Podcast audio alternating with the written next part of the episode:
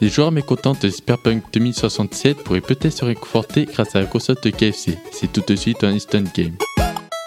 Bonjour à tous, et comme vous aurez pu le voir, aujourd'hui nous allons parler du jeu qui a été très attendu. Annoncé pour la première fois en 2013, attendu par des millions de joueurs, il est sorti reporté à plusieurs reprises. Cyberpunk est enfin sorti le 10 décembre dernier. Le budget pour développer le jeu s'élève à 300 millions d'euros, plus cher que le film Avatar.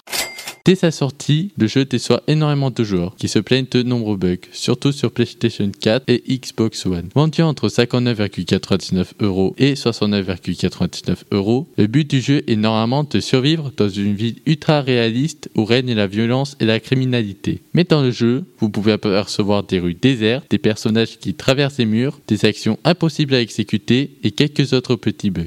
Le studio a accordé énormément de temps à la version PC, là où c'est peut-être un mauvais calcul parce qu'aujourd'hui il y a un très gros marché console. Cette phrase a été prononcée par Brice Enkesson, directeur de la rédaction Jeux Vidéo Magazine. En effet, le nombre de joueurs sur console augmente. Dans les faits, 40% des joueurs ont commandé le jeu sur console contre 60% des joueurs sur PC. Le studio CT Project, éditeur de Cyberpunk 2067, promet des mises à jour qui devraient arriver très bientôt. En attendant, Sony et Microsoft proposent de rembourser leurs joueurs mécontents et Sony a même supprimé le jeu de son store. Certains joueurs préfèrent garder le jeu en attendant que les mises à jour sortent.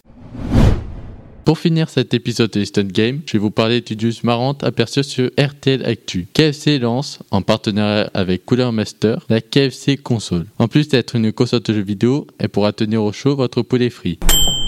La console est en forme de seau, référence au contenant de poulet frit KFC. Actuellement, KFC n'a pas annoncé la date de sortie ni le prix de cette console.